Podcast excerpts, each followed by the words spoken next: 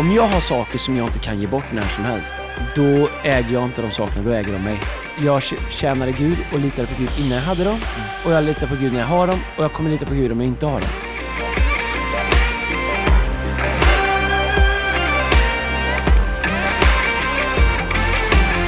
Då är det dags. Då är det dags. Det, alltså, det är torsdagen den 30 december. Det är årets sista podd. Årets sista podd. Har du haft en bra jul? Eh, ja, det tycker jag. Alltså det är ju... Det var bra. Mycket sill? Det är, alldeles för mycket sill. Men alltså, nu är det JVM också vet du, så nu Ja, är det det är ju- jättebra. Alltså, nu, och jag kör längdskidor också. Jaha. Du vet, det. Och vet du vad jag kör? Skate. Mycket skate. Du, erkänn, du är en sån där, liksom, Jag är li, bra. du är en sån där liten ettrig som springer i backarna. Ja, jag är Ah. bra, lite som Kläbo. Men Ja, alltså, men du vet, har, du har ju... Du har, det kan du, jag säga, en sak... Du men vet, du har, en, lä- du har lite så här lä- längdskidåkningsaura. Ja, fast jag, jag är lite för längd- tung i överkroppen. Alltså, jag har lite Nej, men för det- du- stora det är ju armar. så- hade jag, jag- jag, ska behöva... Hade jag haft din matchskit också, då hade jag åkt längdskidor också. kan säga att jag- Störtlopp får jag satsa på. Jag fattade inte hela min uppväxt liksom. Min, pa- shoutout till min pappa, han lyssnar på den här podden också. Eh, vi tycker om honom. Eh, men, men du vet, här, vi... Tror han är nöjd med våra ledarskapstips Nej, det tror jag inte. Men, men ja, jo, det är han. Han, det är, han tycker att det är bra. Ja. Han säger ofta till mig, eh, han lyssnar på det här nu, eh, att det är jättebra. Och, där, men. Men. Nej, men och. Han säger och. Ja. Han är grym. Ja, är han är grym. Men Ja, jag fattade inte de första åren att vi, alltså, vi åkte ju skidor, vi åkte skidor varje år. Mm. Eh, förmån och, jag vet att alla har inte det. Men det var ju ofta att vi åkte längdskidor fem dagar och slalom en dag. längdskidor kostar ingenting. Kära till Janne! jag, jag, är- både jag och min brorsa är riktigt bra på längdskidor. Ja. Mycket bättre än utför. Ja. Så det, Ja, nej men ja, sen vet man inte vad det betyder för det är ju när du säger att du är mycket bra på någonting, det är du, du säger att Djurgården är bra också. Det, Ja, men det det, mycket jag är uppvuxen här i en storstad, inte sen Tidaholm fanns det ens någon backar där nere. Liksom. Det, Nu vill jag bara säga för det första då, eftersom du är så bra på längdskidor, så säger man att man, ska jag säga att man åker inte det i backar, utan man åker det på, på marken. man spelar snö. Eh, jag har ju åkt Vasaloppet. Ja, det är jag med. Har du det? Ja. 7.45, vad hade du? Ja, ja. Eh, jag också åkt det och... Ja, vad hade du? Jag hade varvat dig. Nej, Nej, men, men, du du, inte du, du, åkte- hade ju compassion, du hjälpte ju andra. Nej, men jag fick ju hjälpa en hela vägen. Sen jag, jag köpte, eller jag åkte innan, jag tog upp mina ur kartong på morgonen. Jag kunde inte åka, jag, nej, men det är säkert, jag hade inte åkt skid. Jag tänkte hur svårt kan det vara? Jag åkte lite när man var liten så här. Ja. Vi hade så här träskidor med så här fjäder bakom äh, remmen. Ja, hade du sån också? eller? Ja, självklart. Ja, jag, såna. jag, farsan köpte inte de här nya, jag tror. Ja, så här gamla Edsbyn vet du, Ja, du vet så här, var, Mm, var, det bara- exakt. var det bara liksom runt nollan. Vet Det du, var så två mycket- plankor. Ja men det var så mycket snö, det gick inte det hur mycket nerför det var, det gled inte ändå liksom. Det var så här, men det var på det, man kärade dem liksom. Mm. Man körde kära på dem. Nej men så jag trodde att det kan inte vara så svårt att glida runt där. Jag åkte runt på 11 timmar och 47 minuter tror jag. Det var, mm, jag, jag spurtade. Du var snöret kan man säga, de drar ju snöret. Ja, de kan ha hunnit dra det några gånger, men jag hade med mig en tatuerad kille som fick dem att öppna det här på flera ställen Är det faktiskt. sant? Ja, Rickard Blenius, shoutout till honom. Ja. Jag kommer ihåg, jag kom i Mångsbodarna tror jag, de dratt snöret, jag var ju för slut, vet, så här. Så det bara kommer de dratt snöret, då kommer Rickard springande i spåret, en gammal MMA-kille, nyfrälst, tatuerad upp till pannbenet och bara vrålade på stockholmska. Dra upp snöret! och det stod någon stackars volontär, någon gubbe där, så vevade upp snöret, släppte förbi, men jag vet inte om det var... En, Det är en länge sedan. Preskriberat. En, en, en sak som ingen hade berättat för mig, vet, Vasaloppet är ju så här, det är, först är det tre kilometer raksträcka, sen så är det en backe på hela loppet och den är ju precis efter tre kilometer. Och då är det ju, jag åkte ju riktiga på söndagen, vet, det är ju Ja. 20 000 pers. Och det är 20 000 pers som har bunkrat kolhydrater Ja. i tre dagar och som inte har rört sig. Du kan tänka dig när magen kommer igång på 20 000 pers efter tre kilometer, du vet, det, du vet, det, visar de inte på TV. Vad som händer med blåbärssoppan efter tre Nej, men det var så slaskigt var första, Ja. du vet när vi skulle åka, vi åkte upp ett spår, det var 14 000. Och det var så runt nollan liksom. Så vi var ju liksom sist, jag fattade ju ingenting man skulle åka. Jag kom ju sist, tänkte jag, var, jag var ju liksom sist, sist liksom när vi började liksom. Ja, ja, ja. När 14 000 pers har saxat upp för den där backen, det var ju bara gyttja liksom. Det var ju ah, hemskt. Va? Ja, men det, vi har fortfarande gjort det. Längdskidåkare är bra. Eh, Ut, ut, utför tycker jag är roligt. Det, det är bra. Men vet du vad som kon- du vet, så här, jag, hade, jag åkte rätt mycket utför när jag... ehm, jag åkte rätt mycket utför när jag ehm, var, växte upp. Mm. Inte stora backar och sådär, vi hade några skidresor. Men Mullsjö och sådär, var i Sunne någon gång och Branäs och sådär. Och, ja, ja, ja. eh, och, och, men då åkte man ju slalom. Och då sk- då ska man åka så snyggt, vet, ihop visst. med benen. Du vet, så här, man ska åka snyggt liksom, tätt. Sen så åkte jag inte skidor på massa, massa år. Jag bodde i Florida, det fanns ingen snö. Sen kom jag hem, åkte inga skidor. Jag skulle bara åka igen för en 6-7 år sedan. Då hade så här carving-skidor Mm, kommit. Och du vet, jag, man, det går inte att åka så på dem. Du måste åka på kanterna annorlunda. Så här, jag åkte så här, försökte liksom så här, åka snyggt. Bara, du vet, så kom någon, Jonas Byrne. Ja, Jonas Byrne. Ja, nere och åkte det. Hans Adel- pappa Adel- äger ju halva Adelboden. Ad, ja. Vad heter det? Adelboden. Adelboden. Vi var nere och åkte där. Typ Schweiz bästa Och, och, han, och, och han är ju han är liksom duktig, nästan professionell Han är skidåkare. född i backen. Ja, men han bara så, du kan inte åka så. När, när, han frågade så, när började du åka skidor? Så, här, så där har ingen åkt på 20 år. Jag kör liksom sällskapsresan lite snyggt med knäna. Det handlar ju bara om att ta sig in lite snyggt kan värme, värmestugan. Jag kan, säga, hur? jag kan säga så, jag har sån mardröm, jag tror inte, jag, alltså jag, vet, jag träffade min, eh, min fru Bea, då ja. säsongen hon uppe i Åre. Jobbade Mhm. på Coop där uppe, eller, eller vad det var, Ica där uppe. Så åkte, hon åkte ju liksom tre timmar skidor per dag i liksom ett halvår. Oh, wow. Så hon var ju stark i benen. ja. Och jag var inte lika stark på den tiden. Pratade vi inte om det för några veckor sedan? Nej, men det, var, det här var mitt kreatin. Jaha. Men, men, här, men då, då skulle jag åka skidor, Har vi verkligen pratat om ditt kreatin? Nej, jag, Kan vi inte göra nej, det sen? Nej, nej, nej. nej men så då åker vi från toppzon och då åker längst upp. Jag tänker Ja. så att jag är den här killen som, man stannar en tre, fyra gånger på vägen ner, gör man inte det? Man man åker liksom en, en, minut, sen stannar man och Ja. väntar in Ja, barnen. Liksom. får jag säga, Adelboden, alltså du, det är så långa backar alltså. så Du, du har ju kramp, du får ju stanna hela tiden. Nej men alltså du vet, hon stod på och jag åkte efter. Alltså på riktigt, jag lovar, alltså jag grät. Typ varje gång så grät jag på slutet. Nästa dag, det bara bränner i benen. nästa dag skulle vi resa oss upp. Jag kunde inte komma upp från sängen, alltså hon fick på riktigt lyfta upp mig. Jag kunde inte, jag hade köpt ett liftkort och kunde inte ens stå i backen. Jag hade så fruktansvärt ont i, back, i benen. Mycket bättre nu. Alltså vi är ju för jämlikhet, men är det bara lite genant första gången man nygift ska åka och åka skid med sin fru och han får, hon får hjälpa dig upp på morgon nummer två ur sängen? Eller? Jag skrev en låt med henne sen. Ja. Nästa, den, Men eh, ja, ja, ja, ja, hon bara tänkte, vad har jag gift mig med? Han kan, inte han kan klara inte ett åk utan att stanna och gråta. Så satte hon dig på skidskola då eller? nej men alltså, så dålig Vad sa hon då? Nej men det är lugnt Erik, vi kör blåa backar idag. jag har ju åkt med Gary Clark. Ja. Jag älskar Gary Pastor Clark. Gary Clark från Ja, London. ja, Vad har vi på Gary Clark? Nej men han är han är asskön. Han är född i Sydney, häst, ja, ja, häst, eh, ja, professionell dressyrhästtränare. Tränat hästar som skulle ha varit med i OS. Men Men sen var med på honom, han är också mannen som du kan ha liksom en två timmars konversation med och du... Utan att säga, utan att någon pratar. Det är dröm. Um, men, jo, han har börjat åka skidor på äldre dagar, så han gillar liksom det. så här. Så han åker så här som man gör med kamerskidor, fast han svänger med överkroppen så här. det ser roligt ut, det, det vad det. Men han vill ju också så här, vi var åkte, jag var och jobbade och så, så åkte vi skidor några dagar. Uh, vi hängde med några i Utah, Ready. Uh, USA. ja, uh, och han vill stanna hela tiden. Ja. Han vill, bara, han vill, power, han vill åka tre, fyra svänger, sen vill han stanna och stå och prata. Fast han pratar inte. Så han stannar i backen och så är det liksom bara tyst fem minuter. Och så säger man, Should we, uh, you wanna go again? Oh yeah, säger han. Och så åker han en stund. Sen bara stannar han och liksom tvärnitar och så går upp en bit. Är, är det det här det värsta? Nu kommer en segway in i, liksom, i del två på distraktion, vi ska prata om distractions idag. Är, är det den saken? Är det ett, en människa som är, som är lite speedad och sådär, och som jag är och uh, som du är sådär, är typ den här tystnaden som vi pratade om förra, för förra veckan, är den det kan på ett sätt vara bland det värsta som finns också, om du sitter med någon och så är det bara tyst och du vet inte vad du ska säga. Kan inte Ja, bli jättestressad? Jo, det kan vara. Framförallt om det är någon man inte känner. Mm. Eh, eller du vet, ja det kan jag tycka. Eh, alltså, grejen är att, eh, utan att, att sälja bort oss i för mycket här i podden, men eh, i alla fall jag, höll på att säga både du och jag, men jag får prata för mig själv. Jag har ju liksom hela mitt vuxna liv Mm. träffat med och hela tiden jobbat med människor som är så sjukt mycket smartare än vad jag är. Mm. Eller i alla fall mer utbildade och, och du vet så här. Ja, inte dig, men jag tänker på andra. Ja, men du vet, så här, man ska förhandla av. Men du vet, så här, vi sitter nu liksom, du vet, så här, man satt med någon jurist här för någon vecka sedan och bara tänker, du vet så här, "Sjö, man kanske varit med på matten i sjuan lite ändå. Du vet, så här. Paragraf 7 grabbar. så både röst och letar. Nej, vi är inte så Nej, dumma som vi utger oss för och vi har ju bra folk runt Ja, omkring det oss. Men, men, men, men när, framförallt när man sitter med massa människor som är smartare. Liksom. Jag har ju Mm. haft förmånen att träffa otroligt brighta, Mm, begåvade, både företagsledare och pastorer allt möjligt runt om i världen. Och man tänker så att nu, nu behöver jag bidra till den här konversationen. Du känner att du behöver ha något bra att säga.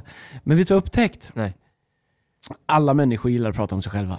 Ja, oj oj oj. Om du sitter, det här får, det här är inte podden, det, vi göra, det, det här ska vi göra en podd om. Ja, gör det. Skönens valt, det säger jag kommer från till dem.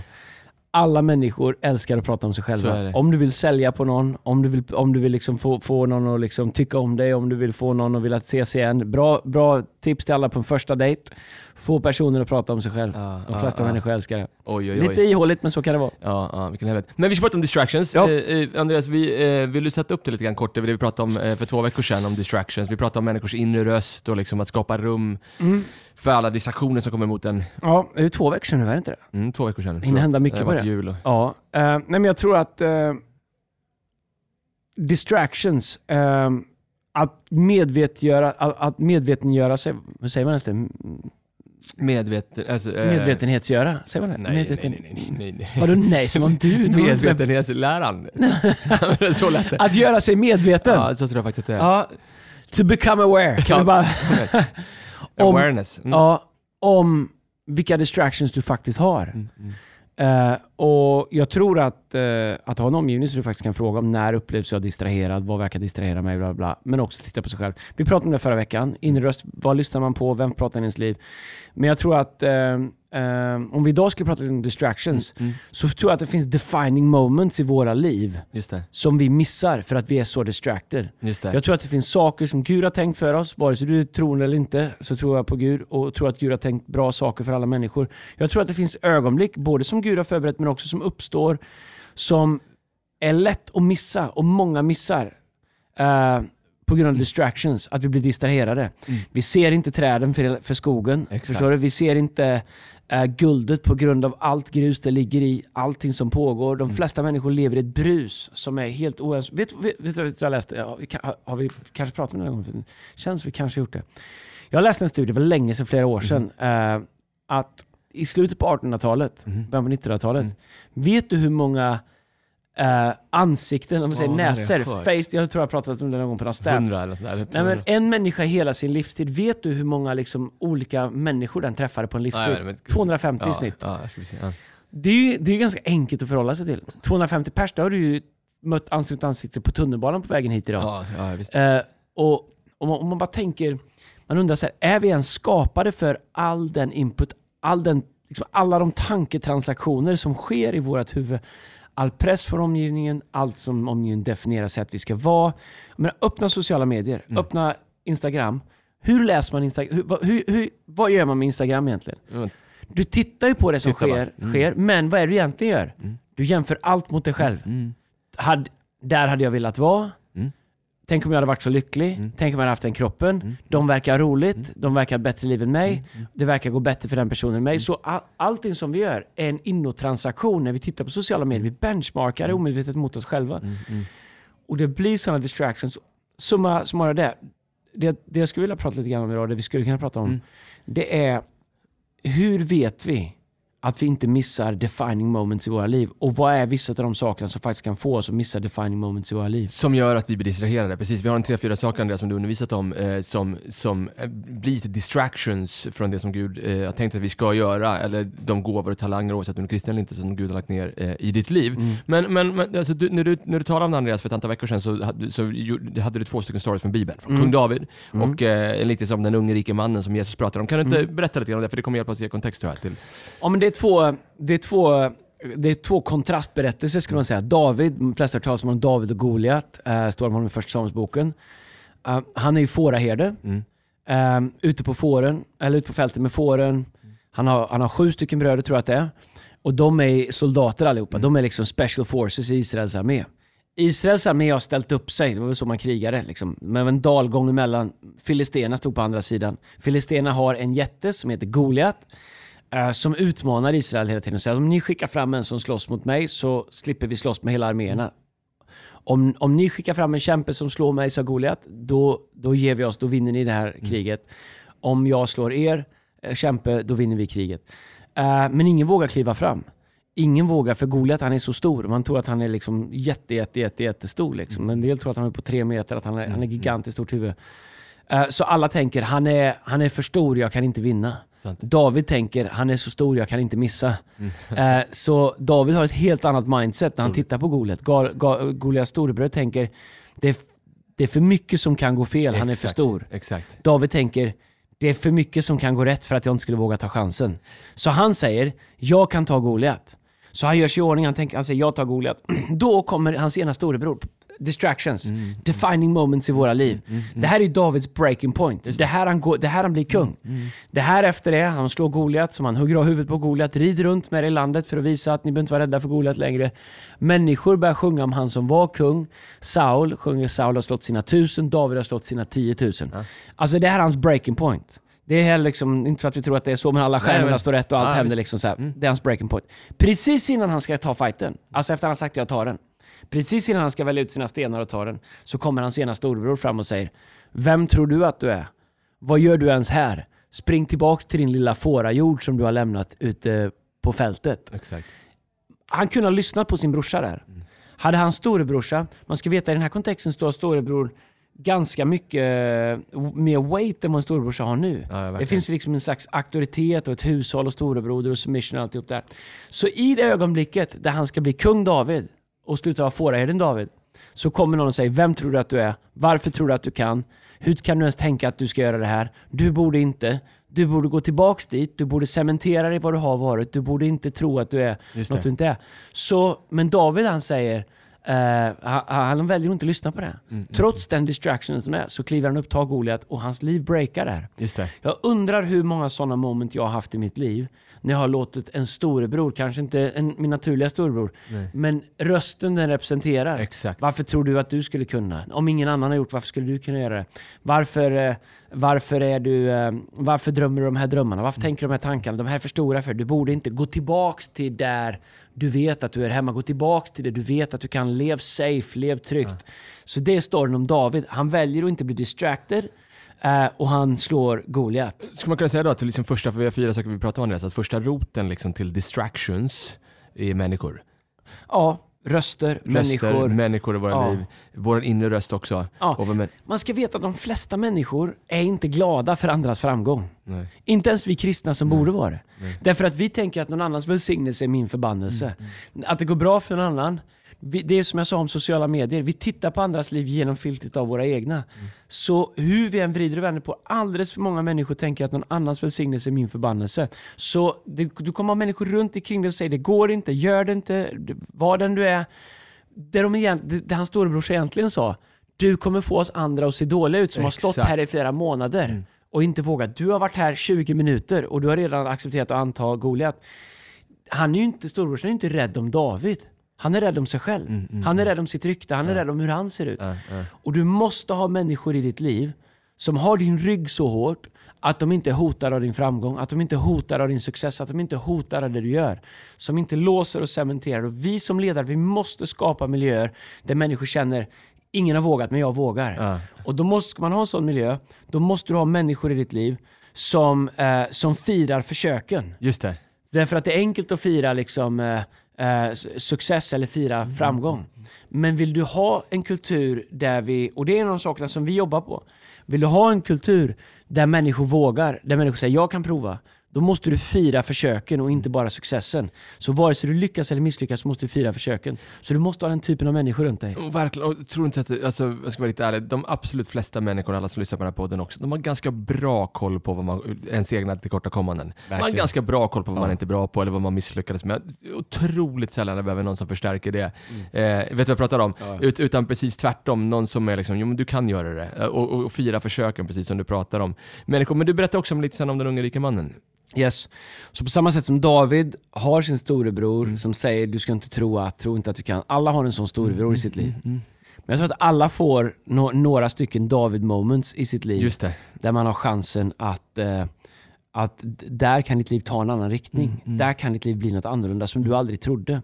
David kunde inte se att vägen till att bli kung var via den skulle göra med Goliat en dag. Eh, det andra är ju eh, det som det i flera evangelier talas om, det som i Bibeln kallas för den unge rike mannen, Ja. eller rike unge mannen. Rike unge mannen. Det är en ung man.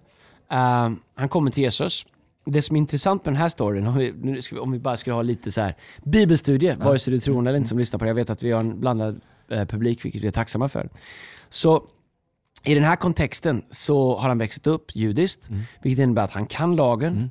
Han har memorerat eh, första, andra, tredje, fjärde, femte Moseboken. Tora och profeterna. Ja, eh, innan han är 12.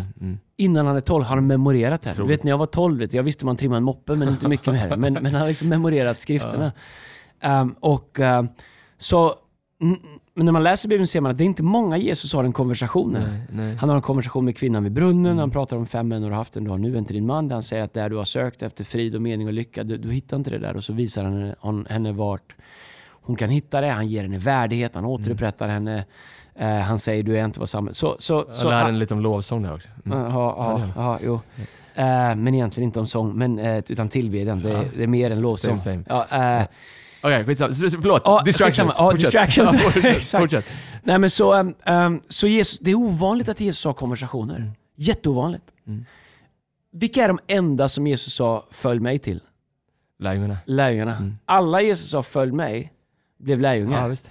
Eh, Så här har vi då en ung rik man Mm.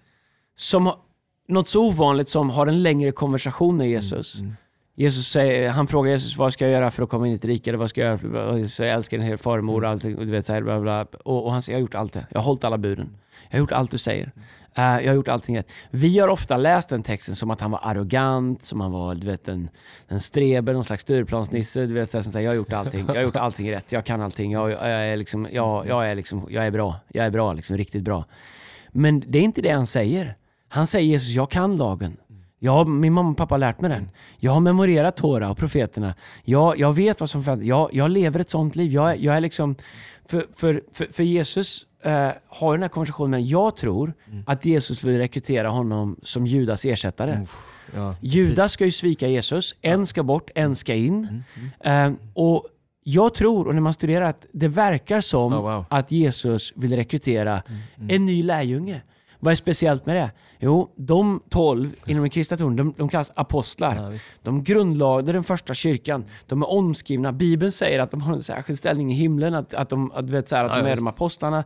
De är, de, det, det är liksom Pe- Matteus, Markus, Lukas, eh, det är, eller eh, inte Lukas, men det är ju, vad heter det? Johannes. Johannes och, och, och lärjungarna och, och eh, Matteus som var uh, tullindrivare som Jesus sa kom och följ mig och Petrus som var fiskare som Jesus sa kom och följ mig. Så av allt vi kan tyda av den här konversationen, sorry om det blir lite insnöat här nu men eh, vi kan inte låta te-. Joel Halldorf ha Nej. monopol på teologiska Nej, poddar. Eh, så, så det verkar här, om vi bara ska ge historisk kontext, som att Jesus rekryterar en lärjunge. Och, och, och, och det är som att eh, den unge rike mannen förstår att det är det som sker. Mm, mm, Så, så han säger, vad behöver jag göra för att bli en av dina? Mm. Eh, och Jesus inser att du har någonting som distraherar dig. mm, mm, så han säger, sälj allt du äger, ge det till de fattiga, kom sen och följ mig. mm, mm. Så han säger, kom och följ mig. Så han erbjuder dem en lärjungaplats. Exakt. Vill Jesus att man ska vara fattig när man följer honom? Nej. Har Jesus något emot eh, att de hade pengar? Nej. Jesus och de hade förmodligen pengar. Mm. Eftersom lärjungarna frågar Jesus när de ska ge, ge mat till eh, 5000 män. Mm. Vill du vi ska gå och köpa? Det är 5000 män plus kvinnor och barn. Det är kanske är 15 000 pers där. Ja, 200 denarer. Ja. Man, tror att det var en kvarts miljon. Ja, så att Ja. köpa var ju en option. Det var bara att affären låg för långt bort. så just. Jesus hade ju inga problem att... Nej. Petrus var egen företagare. Matteus hade nog fått försett sig liksom. Så, så det, det var inte så att Jesus sa du måste vara fattig för att följa mig. Ibland har vi liksom gjort en teologi att du, måste, du, du, du kan inte vara välsignad och följa Gud. Det är inte det han säger. Han säger bara du har en distraction i ditt liv. Du är alldeles för fäst vid dina tillgångar. Och när man är för fäst vid sina tillgångar så lever man alldeles för mycket för att bevara det man har istället för att uppnå det man kan. Så, så då säger Bibeln att han går bedrövad därifrån Ah. för han ägde mycket. Ja. Vad är det som hände? Han var mycket distraherad. Ja. Så det är två olika stories. Eh, samma sak händer, ett defining moment i deras liv. David, eh, han ser att det är någon som hånar Gud. Han säger jag kan göra någonting åt det. Storebrorsan kommer och säger tro inte att du kan, tro inte att du är, vem, och alltihop det här. Men han väljer att göra ändå. Den unge rike mannen. I det här ögonblicket så har han chansen att bli en av lärjungarna. Historiskt, som alla pratar om och som alla vet vilka de är. Men eh, han är för distraherad i det här ögonblicket så han missar. Vi hör aldrig mer talas om honom. Vi- Det kunde stått, han kunde ha skrivit bibelböcker, Paulus hade pratat om honom. Historieberättelserna, kyrkofält, allt. Han kunde varit skrivit in sig själv i historien. Han, när han dog så, så stannade hans pengar kvar på jorden. Han kunde varit en av de stora, men han var distracted. Och jag tror att det är superviktigt att veta att eh, på samma sätt som vi har dagliga distractions som distraherar oss, som vi pratade om mycket förra gången, Ja, så är det viktigt att förstå att du kommer ha några opportunities i ditt liv. Några vägval. Ska jag ta det jobbet? Ska jag inte ta det jobbet? Ska jag våga? Ska jag inte våga? Ska jag ta den här dejten? Ska jag göra det här? Whatever, vad det är. Stora saker i ditt liv. Ska jag våga följa Gud? Ska jag våga tro? Ska jag våga göra de här sakerna? Du kommer ha defining moments i ditt liv. I de ögonblicken kommer du också ha distractions. Distractions utifrån, distractions inifrån. Om du inte identifierar dem och övervinner dem så, eh, så kommer du aldrig klara det. Verkligen, och en distraktion är människor, precis som vi pratade om i början, och, och David. Och här låter det mer som att vi pratar om andra punkter, Andreas. Alltså att saker Mm. som distraherar oss. Men det är bara en, en- liksom en, en, en passus där i vår bibelstudie, när jag, när, jag liksom, när jag läser det här stället igen nu, när du pratar om det. Så står det att Jesus såg på honom, Mm. Älskar honom, Mm. eller hur? Eh, ibland så tänker vi, vi pratade om det förra av- avsnittet om att vi ska, liksom, vi, vi ska adressera, våga adressera människors inre röster. Men kom ihåg, Jesus adresserade aldrig någon som han inte älskade. Nej. Han, snubben står ju typ och ljuger Jesus upp i ansiktet, eller i alla fall han liksom säger jag vill inte liksom, och Jesus bara älskar den snubben. Ja. Alltså han äl- så, så att om, Ja. punkt nummer ett tänker jag när jag läser det så här, om, om du överhuvudtaget ska adressera, adressera människors distractions, om du inte kan svara ja på, på frågan jag älskar dem, borde vi faktiskt behålla igen våran trut, eller hur? Om vi, om vi inte kan göra det. Men, men, men, Men, men, men Jesus var ju beredd att ge honom plats i sitt liv. ja. Det- Alltså Jesus erbjöd honom en plats vid bordet. Mm, mm, Det var ju det han gjorde. ja. Eh, Det var ju därför som han också- hade rätt att tala in i hans liv. Ja, ja. Men, men så den andra saken, om den första människor, den andra saken som distraherar oss är saker. Eh, Mm. kan vi inte prata lite till om det då? Liksom, alltså många människor som hittar ett sätt liksom, och, liksom, och när ens resa som, res, eh, som, som ledare växer så kanske, väx, kanske sakerna i ens liv växer också. Mm. Det som du inte hade förut, det, är liksom, och det som var en bonus förut var liksom en självklarhet nu, en, en, en, en bostad, ett bostadslån, en bil, en Mm. båt eller whatever. När blir de här sakerna till distraktioner? Jag tycker att det, det här är, det är superviktigt och det är lite kontroversiellt. Mm. Därför att det finns liksom flera sidor av det. Och, om man pratar om troende så, så jag tror att Gud vill välsigna oss. Bibeln är full av löften om att Gud vill välsigna oss. Eh, Jag tror på tionde, jag tror på givande, jag tror på, liksom, jag tror på att Gud vill övernaturligt välsigna. Så om du är troende, då, Gud vill välsigna dig. Det kan se olika ut på olika säsonger, men Gud vill välsigna dig. Så Gud har inga problem med att du är välsignad. Gud har inga problem med att vi har saker, Gud har inga problem med att Nej. vi har drömmar, att vi jobbar hårt. Så här. Gud har problem med allt som kommer mellan oss och honom. Mm. Som kommer mellan oss och det uppdrag som han har för oss. Och när saker blir en distraction, och det måste man vara, man måste vara ärlig och våga ställa sig den frågan med sina välsignelser, sina Verkligen. saker man har. Har de här kommit mellan mig och Gud? Mm. Du vet, det är enkelt att känna Gud när du inte har någonting att ta hand om. Och så börjar Gud välsigna dig. Och så har du en bil, en båt, en sommarstuga. Och helt plötsligt så är de här sakerna som är en frukt av att du följer Gud, en frukt av att du bygger ett liv på Guds principer, en frukt av eh, det efterföljande, det liv som du har levt, som du, som, du, som du byggde ditt liv på. Och så börjar Gud välsigna, så börjar saker komma in i ditt liv. Helt plötsligt så säger jag, jag har inte tid att tjäna Gud, jag har inte tid med en connect-grupp, jag har inte tid med team, jag har inte råd att vara generös, jag har inte, jag, jag vet så här, för att vi har massa saker som intecknar våran tid, vårt engagemang, våran ekonomi. Eh, och jag tänker, eh, det är ju lite som berättelsen om den unge rike mannen. Jag tror att det är, någon sa det så här, Gud har inga problem med att vi har saker, Nej. men Gud har problem med att sakerna har oss. Oj, oj. Eh, och jag tror att det är det som är den sto- stora frågan. Jag, man kan tycka att det är drastiskt. Min filosofi är så här. Jag, jag vill leva så här. Om jag har saker som jag inte kan ge bort när som helst, Mm. då äger jag inte de sakerna, då äger de mig. Mm. Min och Linas överenskommelse, allt vi har, Mm, är vi beredda att ge bort. Nu hoppas jag inte vi göra det hela tiden. men, men därför att eh, jag tj- tjänade Gud och litade på Gud innan jag hade dem. Mm. Och jag litar på Gud när jag har dem och jag kommer lita på Gud om jag inte har dem. Men jag tror att det är jätteviktigt eh, om du verkligen vill leva välsignad och inte låta saker bli en distraction i ditt liv som tar dig bort från din kallelse, tar dig bort från ditt beroende av Gud. Enkelt att vara beroende av Gud man inte får ihop till hyran. Nej. Men när du har mer än du behöver, Ja. Eh, vad ska du ha Gud till då? Om du inte fortsätter att leva ett liv som växer så att du har ett behov av Gud för att du har större drömmar, vill göra mer saker för Gud, vill ta, vet, göra större saker. Så jag tror att, eh, jag tycker det är intressant också, jag är 46 år och jag kan inte prata för alla men det finns mekanismer i kroppen när man blir äldre som vill liksom eh, konsolidera, som vill liksom eh, eh, förstärka och det är i sig inget fel. Men det är inte det livet jag vill leva. Jag tror att jag har ju mitt, jag tror att jag har David moments kvar i mitt liv. När jag säger det får bära eller brista. Han är så stor så jag kan inte missa den där jätten. Um, och, och då vill jag inte vara distracted av att jag har ju det här och det här och det här och det här. Om jag ska leva och få ut max av mitt liv, då är det bättre att jag gör mig av med de Mm, sakerna. mm. Om de hindrar mig från att leva till den yttersta potentialen av mitt liv. Men inte det som är grejen, jag känner dig Andreas väldigt bra och eh, jag har ju sett dig otaliga gånger de sista 15-20 åren som vi gjort livet ihop, liksom leda dig själv tillbaka till den platsen där det är så här. Nej, Alltså om jag förlorar allting annat spelar ingen roll så länge jag har Jesus. Så jag vet hur det är i mitt liv. Jag tänker ofta tillbaka på den där gången jag ringde dig, dagen efter jag tagit emot Jesus och vi träffade och käkade en frukost på Drottninggatan.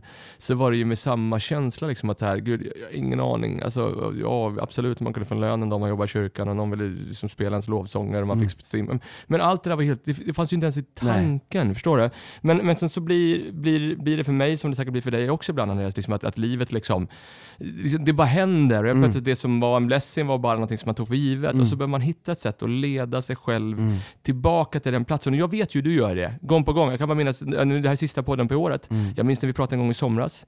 Du ringde mig efter att ha haft tre, tre veckors semester. Och, och det här samtalet vi hade då var typ Mm. det här samtalet som är nu. Du bara, om jag skulle förlora allting. Om jag bara kvar Jesus. Mm. Så här, alltså, vad gör du för att leda tillbaka till dit? För, för du hittar ju ett sätt som ingen, jag har inte sett någon ledare på det sätt som du leder dig konstant tillbaka till att liksom blåsa bort distraktionerna av att saker ska hålla fast dig och det Gud har kallat dig till ska vara i centrum. Vad gör du för att leda dig dit? Men jag tror man måste påminna sig om varför det kallas en välsignelse. Eh, Det kallas en välsignelse därför att vi fick det oförtjänt. Just det. Eh, Och jag tror att när man börjar tycka att man hade förtjänat det, då är det inte en välsignelse längre, då är det en rättighet. Eh, Och att leva med rättigheter, det är något helt annat än att leva välsignad. Eh, jag hade ingenting när jag började och jag, det gör inget om jag inte har någonting när jag slutar. Eh, vi är välsignade, vi har ett hus att bo i, jag får en lön, och, och, men, men at the end of the day så ehm, Ja, man ska vara superspetsig. Ett välsignat liv handlar inte om hur mycket jag kan ackumulera. Ett välsignat liv handlar om hur mycket jag kan ge bort. Oj, oj, oj. Hur mycket kan jag ge bort? Eh, och Jag tror att det är en av anledningarna till att Gud faktiskt ibland ber oss att ge, ber oss att och, och vara generösa, ber oss att göra uppoffringar. Det är för att vaccinera vårt hjärta mot rättigheter. Jesus försökte inte ta den unge rike mannens pengar. Han ville bara säga att sätt ditt hopp till något större Just det. Pengarna kommer och går. Eh, valutan kan, det kan bli inflation, räntorna kan gå upp. Det där är ju, jag fattar att det känns tryggt nu, men det där kommer inte att hålla. Framförallt inte i evigheten.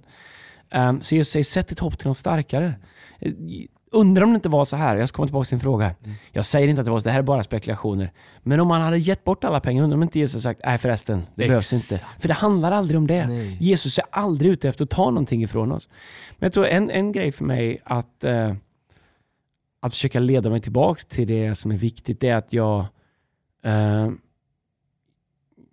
jag har sett vilken impact man kan ha på en människas liv när man väljer att leva, eller fram på andra människors liv, när man väljer att leva för något som är större än sig själv. Mm. Jag vet hur det känns känna när man får en del av någonting som är större än sig själv och det, eh, det är värden som det ger. Liksom. Istället för bara vakna, käka frukost, jobba, komma hem, kolla på TV, åka på liksom, två veckor på Mallorca, regnar ena veckan liksom, och sen göra om allt det. Liksom, och, eh, utan mening. Ditt konto kan, kanske växer och båten blir större och stu, stugan eh, liksom, har mer kvadratmeter och middagarna blir dyrare och du vet så här, allt som du har och skidor och skridskor och sjömansmoster och allt som man nu ska hinna använda som Gud inte har några problem med. Mm. Men ett ändra dig så är det inte lika viktigt att mitt liv får betyda något för någon längre. Och jag tror att den... Eh, jag tror att det ibland blir självuppfyllande för den tomhet man då börjar känna, Mm. den måste man fylla med mer saker. Köpa mer, göra mer, vara lyckligare, uppleva mer. Till slut så blir det ett ekorrhjul som inte liksom leder någonstans. Jag tror att den djupaste lyckan finns i de enkla sakerna. Eh, vara en del av något som är större än sig själv. Få välsigna andra människor. Eh, få jobba med någonting som man brinner för. Få sp- sp- springa i livet med människor som man älskar. Få de, de verkliga värdena. Men är inte ett, liksom, ett av botemedlen på det du pratar om, att ha, ha liksom saker som distraherar en, stavas inte det kyrkan? Jo. Är inte det exakt det kyrkan är? Kyrkan är väl 100%. exakt, vi sa ofta när vi startade kyrkan, kommer så har vi alltid så här, eh, liksom, finns kyrkan till för mig eller finns jag till för kyrkan? Mm. Inte det som kyrkan, jag finns ju till för kyrkan. Mm. Det är inte vad jag kan få ut av kyrkan, utan när jag kommer till kyrkan och går innanför liksom dörrarna till whatever, vilken kyrka du går in Mm. i, så spelar det inte längre roll vilken titel jag har, vilket jobb jag har, var jag bor någonstans, vad jag har Nej. för gåvor alltså, all, jag, gör, jag gör det för någon annan. Och det är, Ja. det, det är därför vi behöver kyrkan, därför människor behöver kyrkan mer än kyrkan Ja. behöver dem, eller hur? Och jag tror liksom när man börjar tappa bort det där liksom, som, som är så lätt att göra. Liksom, att, eh, vet, ibland får jag frågor, liksom, vem predikar idag? Vem Oh. predikar då? Orka. Ja, men som att man skulle värdera om man kommer. Ja. Eh, nu har vi bara bra folk som predikar. Eh, och, och det är inte så många som gör, men det händer. Eller du vet så här, eh, människor som är med i team. Och ibland, livet är olika. Man får barn och grejer. Det ser, kan se olika ut. Men ibland så är det bara att nej, men jag har för många saker. Jag hinner inte vara med och tjäna Gud. Och så tänker man, ja, men du är på den här platsen i livet för att du tjänar Gud. Mm. Och nu hinner du inte tjäna honom för att du har du skulle ha fullt upp med välsignelserna du fick. Liksom. Och så, så märker man att det där brukar bli en ganska långsam nedförsbacke i livet. Ja, tyvärr. Men Jag tänker att vi, vi sa ofta att kyrkan är inte någonting vi går till utan någonting som vi är. Ja, Utan jag tänker att varje gång jag är i kyrkan så kanske jag står bredvid någon som jag inte känner men jag kanske är där idag för att be för den personen. Exakt. Om jag inte hade varit där så hade ingen bett för den personen. Jag vet inte vad den går igenom, Så vad den sant. behöver, men jag är där. Mm. Jag är där för att le åt någon i foajén. Jag är där för att bygga atmosfär. Jag är där för att be under frälsningsinbjudan för att varje söndag, någon söndag, Mm. Mm. när man tappar bort sitt kas och sitt mission med livet, då börjar man då hamnar man i det här, vad får jag ut av det? Och så, så gör man någon slags liksom balansräkning av värden av olika saker. Liksom. Och, och gör man det så är det klart att eh, det kanske är svårt att få ihop det, men jag tror att eh, eh, distraction av saker Mm. eh, kan vara en av de eh, värsta sakerna som har hänt frikyrkan. Okej, men sista grejen så, så distraction från människor, eh, distraction från saker. Ja. Eh, och den tredje saken du predikade om här veckan är distraction, att ibland kan ens ambitioner och drömmar bli Mm. distractions. Ja. Det låter ju jättekonstigt. Ja, Alltså, men vadå? vi, vi kan avrunda kort med det. Ja. Vi, dra, vi har hållit på en stund. Men, men, men jag tror så här. Så här ehm, Gud har lagt drömmar i våra- hjärtan. Gud har lagt dem. Det är jättebra med drömmar. Det är jättebra med ambitioner. Eh, jag- tror bara att om vi missar det faktum att min dröm och mina ambitioner är alltid connectade till Guds större syften. Mm, mm. Eh, och jag tror att eh, det är något fantastiskt med den generationen som växer upp nu. Jag vet att många du vet, gnäller om millennials och hit och dit. De, är, det är en av de brightaste, smartaste, hårdast jobbande generationerna vi någonsin har haft. De, kom, de, är, de kommer förändra världen på ett sätt på, på, på kortare tid än någon annan generation har gjort. Om de får ett purpose. Om de hittar ett Destiny. Om de kan balansera ambition med KAS. Och jag tror att eh, risken när man växer upp och, och, och känner att, det spelar ingen roll vilken generation man är och vart man än är i livet, för jag tror det, det drabbar oss överallt, är att är det viktigare för mig att fullfölja mina ambitioner på bekostnad av vad som helst, andra människor? Jag menar, titta hur livet ser ut. Människor skiljer sig på grund av ambitions eller karriärer eller själviskhet eller självupptagen. Familjer slås sönder, relationer bryts, människor skadas, man hoppar hit och dit, man provar olika jobb. Du vet, så här, därför man är bara driven. Jag har min dröm och, och, och jag måste hitta en omgivning som finns till för min dröm. Eller jag måste hitta en omgivning som finns till för min ambition. Vi har inte tid att veckla ut det riktigt idag, men, men, men Guds rike är annorlunda. Guds rike säger att vägen upp är ner. Mm. The way up is down. Om inte vetekornet faller ner i jorden och dör, Så förblir ett ensamt vetekorn. Ett korn kommer aldrig bli ett träd om det ligger i en påse. Nej. Men risken om vi bär våra ambitioner eh, i våra egna händer, det är att vi hela tiden bär runt på ett frö som vi aldrig stoppar i jorden. Mm. Och det finns en hemlighet att förstå att ska min dröm nå sin potential, växa och bli, bära den frukt som den har tänkt, då måste den ha kontext, då måste den ha sammanhang, då måste den ha omgivning. Mm, mm. Och, och det jorden gör på ett frö är att det sätter press på den. Det sätter tryck, pressure på fröet så att kapseln går sönder så att fröet kan Just börja växa. Ja. Det de flesta gör är att man hamnar i en miljö där man, det blir lite pressure på dem, man får ledarskap, man får ut, bli utmanad. Det här var inte skönt, jag tar mitt frö och går Och någonstans. så springer man iväg. För ambition ska vara skönt, ambition ska vara bra, Mm. det ska kännas bra. Om det inte känns rätt så är det inte rätt. Men jag tror att distraction av att hålla sin ambition i handen och hela tiden utgå från sig själv, utgå från hur det känns, utgå från vad är bäst för mig, vad är bäst för mig, vad är bäst för mig. Det kommer aldrig ta dig till din potential och du kommer vara distracted hela tiden och du kommer leta nya sammanhang. Men hur vet man att en, en och det kanske avslutar med det här, Andreas, men hur vet man att en, liksom en, ens dröm eller en ambition man har, att det är en distraction? Eller hur vet man att det faktiskt är någonting som Gud har ska, skapat en till att göra? Hur känner man en skillnad på de två grejerna? Okej, så Bibeln är full av äh, bibelord som pratar om att Gud har lagt drömmar i våra hjärtan. Eh, Psalm 139, eh, Jeremia 29, Um, Ordspråksboken. Det, det är fullt av att Gud har lagt ambitioner och drömmar i våra hjärtan liksom, eh, och eh, att, det, fi- att det finns nedlagt i oss. Mm, mm. Parallellt med det så är Bibeln också fullt av det vi pratar om att de inte vet hur faller ner och dör. Mm, mm. Men här är grejen. Gud och alla drömmar han har gjort. Mm. Eh, det kan vara att jobba på bank, det kan vara att starta ett företag, det kan vara att bli fotbollsproffs, det kan vara att eh, stanna hemma och, och uppfostra barn, att ta hand om barn. Det kan vara vad som helst, vad Gud har lagt där. Alla drömmar tjänar, pekar i slutändan till att bygga Guds rike, Mm. till att Gud ska bli förhärligad och till att människor som ser ditt liv ska se att eh, det måste finnas en Gud. Mm, mm, mm. Eh, och det är så man kan mäta om sin dröm är eller om man, va, vad motiven är. Du kan ju ha en dröm i ditt liv som är från Gud, men du är driven av fel motiv. Du är driven av att kompensera för någon dålig själv. Du är driven av för att du mäter dig bara mot andra. Du är driven av pengar. Du är driven av bekräftelse. Och jag tror att det är sätt att veta, några parametrar att veta om drömmen, om, om man jagar en bra ambition eller inte det. Eh, försöker jag förhärliga någonting mer än mig själv? Mm. Eh, vad är mitt slutgiltiga motiv? Är det jag eller är det även andra människor? Eh, och det är eh, hur mycket bryr jag mig om vad andra människor säger och tycker om mig? Eh, Oj, oj. Några sådana saker är viktiga att ställa sig. Tänk på det kanske är den sista utmaningen 2021 Andreas. Att sätta sig ner eh, på årets näst sista dag, ta ett vitt papper, skriv Mm. ner lite grann hur ditt år har sett ut 2021. Vad har Mm. du lagt tid på? Vad har du lagt pengar på? Vad har du lagt din energi och kraft på? Mm. Och sätt ett frågetecken bakom det, precis som du sa i förra avsnittet. Och, Mm. och, och ställ dig själv frågan, det du sa nu. Eh, gör jag det här för min egen vinnings skull eller gör jag det för andra människors skull? Och lever jag för någonting större än mig själv, eller hur? Ja. Och kanske identifiera vad som är distractions i ens liv. Gå in 2022, mitt i mellandagarna och bara gå in, bestäm dig för att gå in i ett nytt år 2022. Eller hur? Nytt år. Det finns mycket bättre löften att fatta än att börja gå- gå på gym eh, tre veckor i januari. Även om du kan göra det också. Och det är att faktiskt ärligt våga gå till Gud och till några människor runt omkring dig som du har förtroende för och säga hej. Eh, driftar jag någonstans? Mm. Har jag blivit annorlunda de sista året eller två åren? Eh, finns det någonting du tycker jag behöver tänka på? Och själv liksom börja skriva ner de här sakerna och börja fråga varför tänker jag så här? Varför gör jag så här? Är det här rätt? Är det bara att det har känts så eller är det rätt? Eh, och jag tror att eh, det, mm, det bästa är att det finns alltid tid kvar. Rätta till, kalibrera, hitta rätt. Verkligen. Och jag är, vet, jag är, vi är två år bort från första januari nu alltså. Då är man det är så mycket bra. Alltså, alltså Pastor Brian, Revival Night, Christine söndagar, Kane. Christine Ja. Kane. Vi ska släppa ett album, vi ska Ja. göra massor med saker, eller hur? Ja. Eh, Jag vet, får bara säga att ja, mm, för våran kyrka, Mm. januari kommer bli så Kom igen. Det handlar inte bara om att det kommer talläge. Jag tror att, Verkligen. jag tror att det kommer ske någonting i vår kyrka.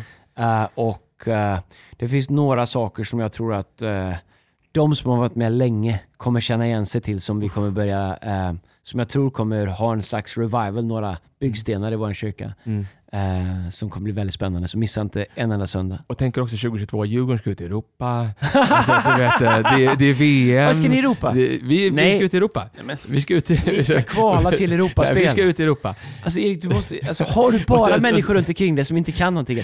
För, på dina möten när du sitter och Men har säger jag rätt eller fel? Ska sitter vi ut med i massa Europa? kreativa människor? Varför? Ja, det beror ju på... Jo, men så här, om vi kvalar mot ett lag från Estland, Nej men lyssna kommer vi åka ut i Europa då och kvala mot dem? Vad, Estland är väl knappt Europa? Ja, men typ, vi ska ut i Europa.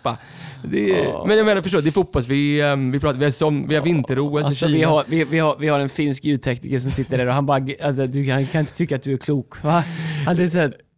Oh, Jag, det där, det, jag är i alla fall laddad för 2022. Det, det kommer bli ett bra år. det kommer bli bra år. Ja, Är 2022 året när Leksand tar SM-guld? Det skulle kunna. Får vi en bra resa i slutspelet? Alltså vi en bra resa, vi vill signa med back också. ja, men du vet att det är ju ganska lite som talar för det ändå. Ja. Alltså för att de bästa lagen är ju inte bra i början av säsongen som Leksand var, utan de är ju bra i slutet på säsongen. Hur många, poäng, okay, hur många poäng per match behöver ni ta resten av säsongen? För att miss, för, lyssna här, ni ska inte prata om att vinna någonting. För att undvika att kvala mot Allsvenskan. Vet du Alltså- hur många poäng per match ni behöver ta? Det är i alla fall tre mindre... 1,72 Hur vet du det? poäng per match. Resten av alla matcher behöver ni ta. det? Nej men jag vet det. Jag har räknat på det. På tal om distractions. Ja. Ja. Avbröt en predikan. Ma- matte, matten, jag var inte ens med i matten i skolan, men jag räknat Om, course. har vet du, om räknat min lärare hade Ja. bara lärt mig så här, hur man ska räkna matte sagt så här, så här ska du räkna en tabell. Ja. Premier League. Ja, jag hade bara fattat på en gång. Absolut, mellanskillnader, speltid procentuellt i bollinnehav. Det har varit jätteenkelt. jag, jag hade lärt mig allting. Lärare, skolan har bara ett sätt att lära ut. Okej, men nu, nu känns det som jag har valt låtar. Kom igen lärare, för alla ungdomar som har svårt att koncentrera skolan, lär dem course i underliggande Ja, ja, statistik. ja, okej. skott, het, skott i heta, sektområdet, eh, heta skottområdet. Det känns som jag har valt lite lå- låtar de sista veckorna. Nu är det din tur att välja. Det är, det är årets sista låt Andreas. Du Årets sista, nej, men ska, då, då tycker jag ändå att vi ska starta igång året eh, liksom, eh, nästa år med en riktigt... Jag har haft en skiva jag lyssnat på supermycket sista veckorna. Lyssnar på jag- skiva? Ja, det gör man gör det. Ja, men jag gillar... Säger man skiva? Ja, men jag, jag vet inte, men jag har kommit in i det. Bara, fattar. bara lyssna på hela album från början till slut. ja, ja. Framförallt man åker mycket bil. Mm. Det är ju, man fattar också att det finns en ta tanke, framförallt de som spelar, de som spelar in skivor innan ehm, de som spelar in skivor innan man börjar släppa bara låtar, Mm. som visste hur man sätter ihop album. Mm. De, när de fortfarande släpper album, då ser, märker man att det finns en tanke i det. Vet du att innan du spelar den här låten, för det, Mm. det kommer vara bra grejer. Mm. Vet du om att eh, snitttiden på låtarna har gått ner? Typ, ifall det var 35% och sånt där de sista fem åren. Är det det sant? Justin Biebers senaste skiva, alltså du vet, så här, i snitt är låtarna två minuter, för, för, för folk orkar inte lyssna på en fyra minuters lång låt längre. Nej, nej, det är ju, nej, jag fattar det. Vet, jag tänkte förr i tiden, långa intron, en minut och gitarrsolon och grejer. Alltså det, du vet, så här, nej nej nej. Ja. Nu är det pang på två minuter och sådär. Det är som, eh, det är som sociala medier, vilket är lite tråkigt. Ja, jag håller med dig. Och där kan man gilla ett sånt album. Ja, det här är i alla fall Smokey Norfolk, uh, ett livealbum. Uh, det är svängigt, ta med den här gospeln. Smokey. Smokey, det är ett bra namn Ja, idag. otroligt. Smokey Norfolk. Bishop Smokey. Ja, ja, ja, Reverend Bishop Smokey Reverend Norfolk. Ja. Det är bra namn alltså. Vi har inte de namnen i Sverige. Men kräma upp volymen lite grann nu. Och Dra så- på det, dansa in nya året, uh, fatta lite bra beslut. Har du haft ett tufft år, lyssna på den här låten, peppa igång dig. 2022 kommer bli bättre. Uh, Fantastiskt. Säg bye bye till dina distractions i den här låten och bara klappa med. Smokey Norfolk, mina damer och herrar. Gott nytt år! Gott nytt år! Vi ses! Hej